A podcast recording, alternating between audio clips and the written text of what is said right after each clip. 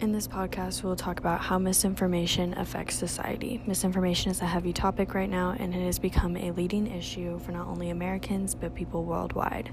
Misinformation is when false and inaccurate information is delivered with the intent to deliberately mislead or deceive people. This has become involved increasingly in social media and even through our own government. Most government officials use some form of social media to release information or give their opinion on current news. However, as misinformation increases, social media sites have now enforced accuracy checks on social media posts to ensure when people read it, they know it is false. Facebook and Twitter have begun flagging posts during a time of political outrage. These companies have stated people should be prepared for misinformation. With the election still brewing, there have been increased misinformation spread. This increased Facebook and Twitter forcing them to enforce accuracy checks because of how common misinformation is becoming. During times of public health concerns in the past, social media has been an outlet to spread information but also misinformation. Nearly two years ago, public health experts blamed social media platforms for contributing to a measles outbreak by allowing false claims about the risk of vaccines to spread coming from CNN. This is a major concern now considering a coronavirus vaccine is on the way. Social media outlets and the public have to be careful of the news they trust online. The effect misinformation has on society is detrimental. Not only can misinformation have an effect on politics, but even public safety. With coronavirus being at all time highs, misinformation is increasing with news about vaccines and health concerns.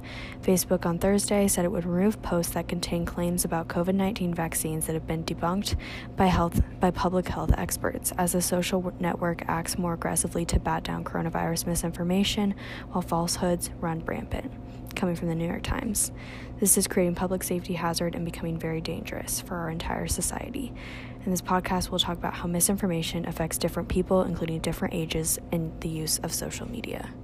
To examine both sides of misinformation on social media, my first guess is. Hi, I'm Lucy Vanover, and I'm a junior at Central. Okay, so to start off, how does social media play a role in your life and how do you use it? Um, social media plays a really big part in my life. I use it every single day. I pretty much just wake up and get on Snapchat, and it's just like the best way for me to talk to people that I might not see every single day. Okay, so for the most part, you would say that you use social media as a way for communication. Yeah. Okay, so do you use social media to find news and relevant information? Um, a lot of times I see it on people's stories, and I definitely do pay attention to it because I don't have a lot of time to research stuff on my own. So if I see somebody's Instagram story like talking about an issue in another country, I do look at that, and that's like where I get some of that information. Okay, so have you ever experienced finding misinformation on social media and being affected by it? Um, I've definitely seen it happen, and I don't always like double check everything that I see. It happens a lot with like COVID and the election um it didn't like affect me in like a major way but i just like should definitely double check everything that i read because if i bring that up in a discussion with somebody and it's not right like it's gonna be bad. Yes so so has misinformation on social media affected your perception of current events and things going on in the world? Um, it definitely has. I'd say for the most part, it influences a lot of like my political views and then also like how I feel like others look at the world because if I see them like reposting something and if I know that that's information or like I think it's like real news, like it's definitely going to influence like how I think of them, especially when it comes from like some of the bigger influencers. In your opinion, have flagged passages on major social media outlets proven to be effective? I definitely think they have been. Most of the time it just pops up on like people's like joke posts, but when I do see something that has like what seems to be legitimate information, it serves as a really good reminder that I should probably look that up before I believe it and start to tell that to other people I know. Do you think that this has in any way stopped misinformation from being spread through one person to another and then creating a big uproar? I definitely think so because for me especially like it's caused me to make sure that I'm double checking like the source of that information and that I know whether it's true or not so I would definitely say that it's probably influenced others to do the same and I know it's like definitely helped me to make sure that I'm not spreading misinformation. Great. And do you have any concluding thoughts on misinformation in social media? I definitely think that it should be regulated a lot more because it has caused a lot of problems in our society. But I think that all of the social media outlets are taking some pretty great steps toward trying to keep the spread of min- misinformation as limited as possible. Great, thank you. My next guest is my dad. Hi, my name is Jeff Eiserman. I'm 51 years old. I'm from Springfield, Missouri. I work in um, commercial insurance and risk management, and I help businesses solve problems that they have in their um, in their organizations. Okay, so the first question that I'll be asking you is how does social media play a role in your life? I've tried to limit social media in my life as much as possible. I do, um, I work on LinkedIn from a business standpoint, but I've totally um, wiped out Instagram, Facebook, all of those social media platforms. I, I don't even pay attention to them anymore. Historically, I would see that there was a lot of negativity, a lot of misinformation, and a lot of yuck. And so I just wiped it out from my day to day routine. Okay. Um, do you use social media to find news and relevant information, which it can be like any time of social media? Mm, I use like Google to search things, and I use um, my news app on my phone to help bring me relevant stories from like Wall Street Journal and other news sources. But I don't go searching out news information from social media directly. Okay. Um, have you found information, misinformation on social media? Well, I haven't directly found misinformation on social media, but I've found news stories that tell me about misinformation on social media.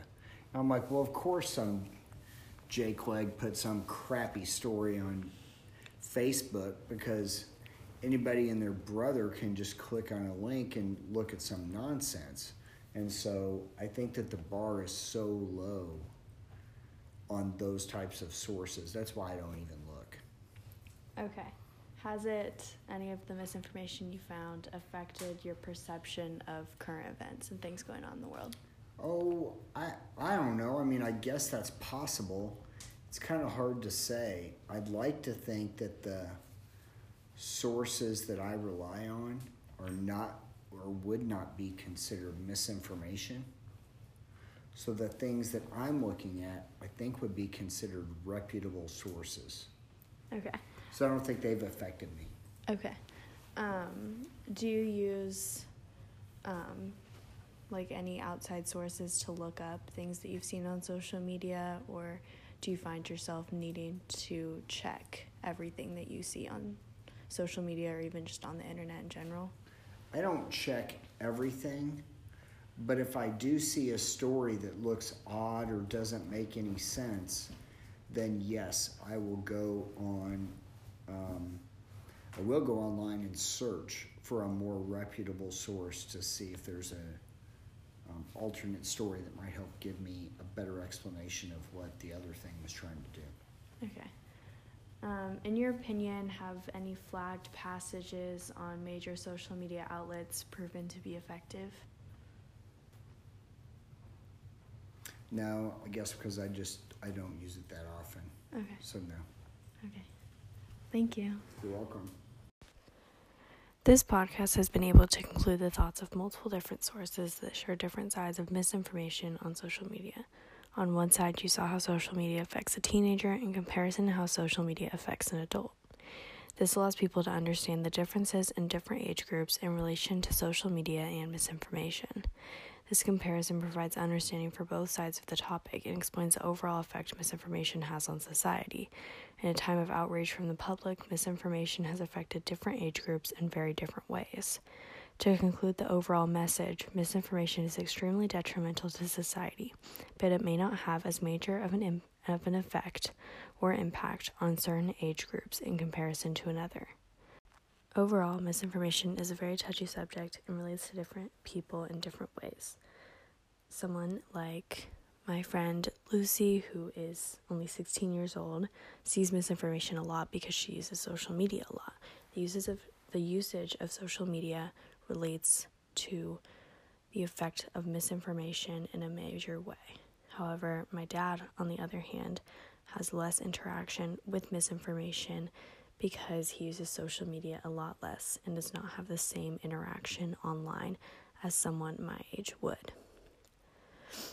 The outroar from the public in a, ter- in a certain time of crisis has definitely been a major relation to the effect of social media, um, to the effect of misinformation in social media, and it comparatively shows how our society has changed in different ways and has created a new outline for the future and how we have to prioritize fact checking our information and not always being certain of trusting a source that you wouldn't have thought twice about in the past.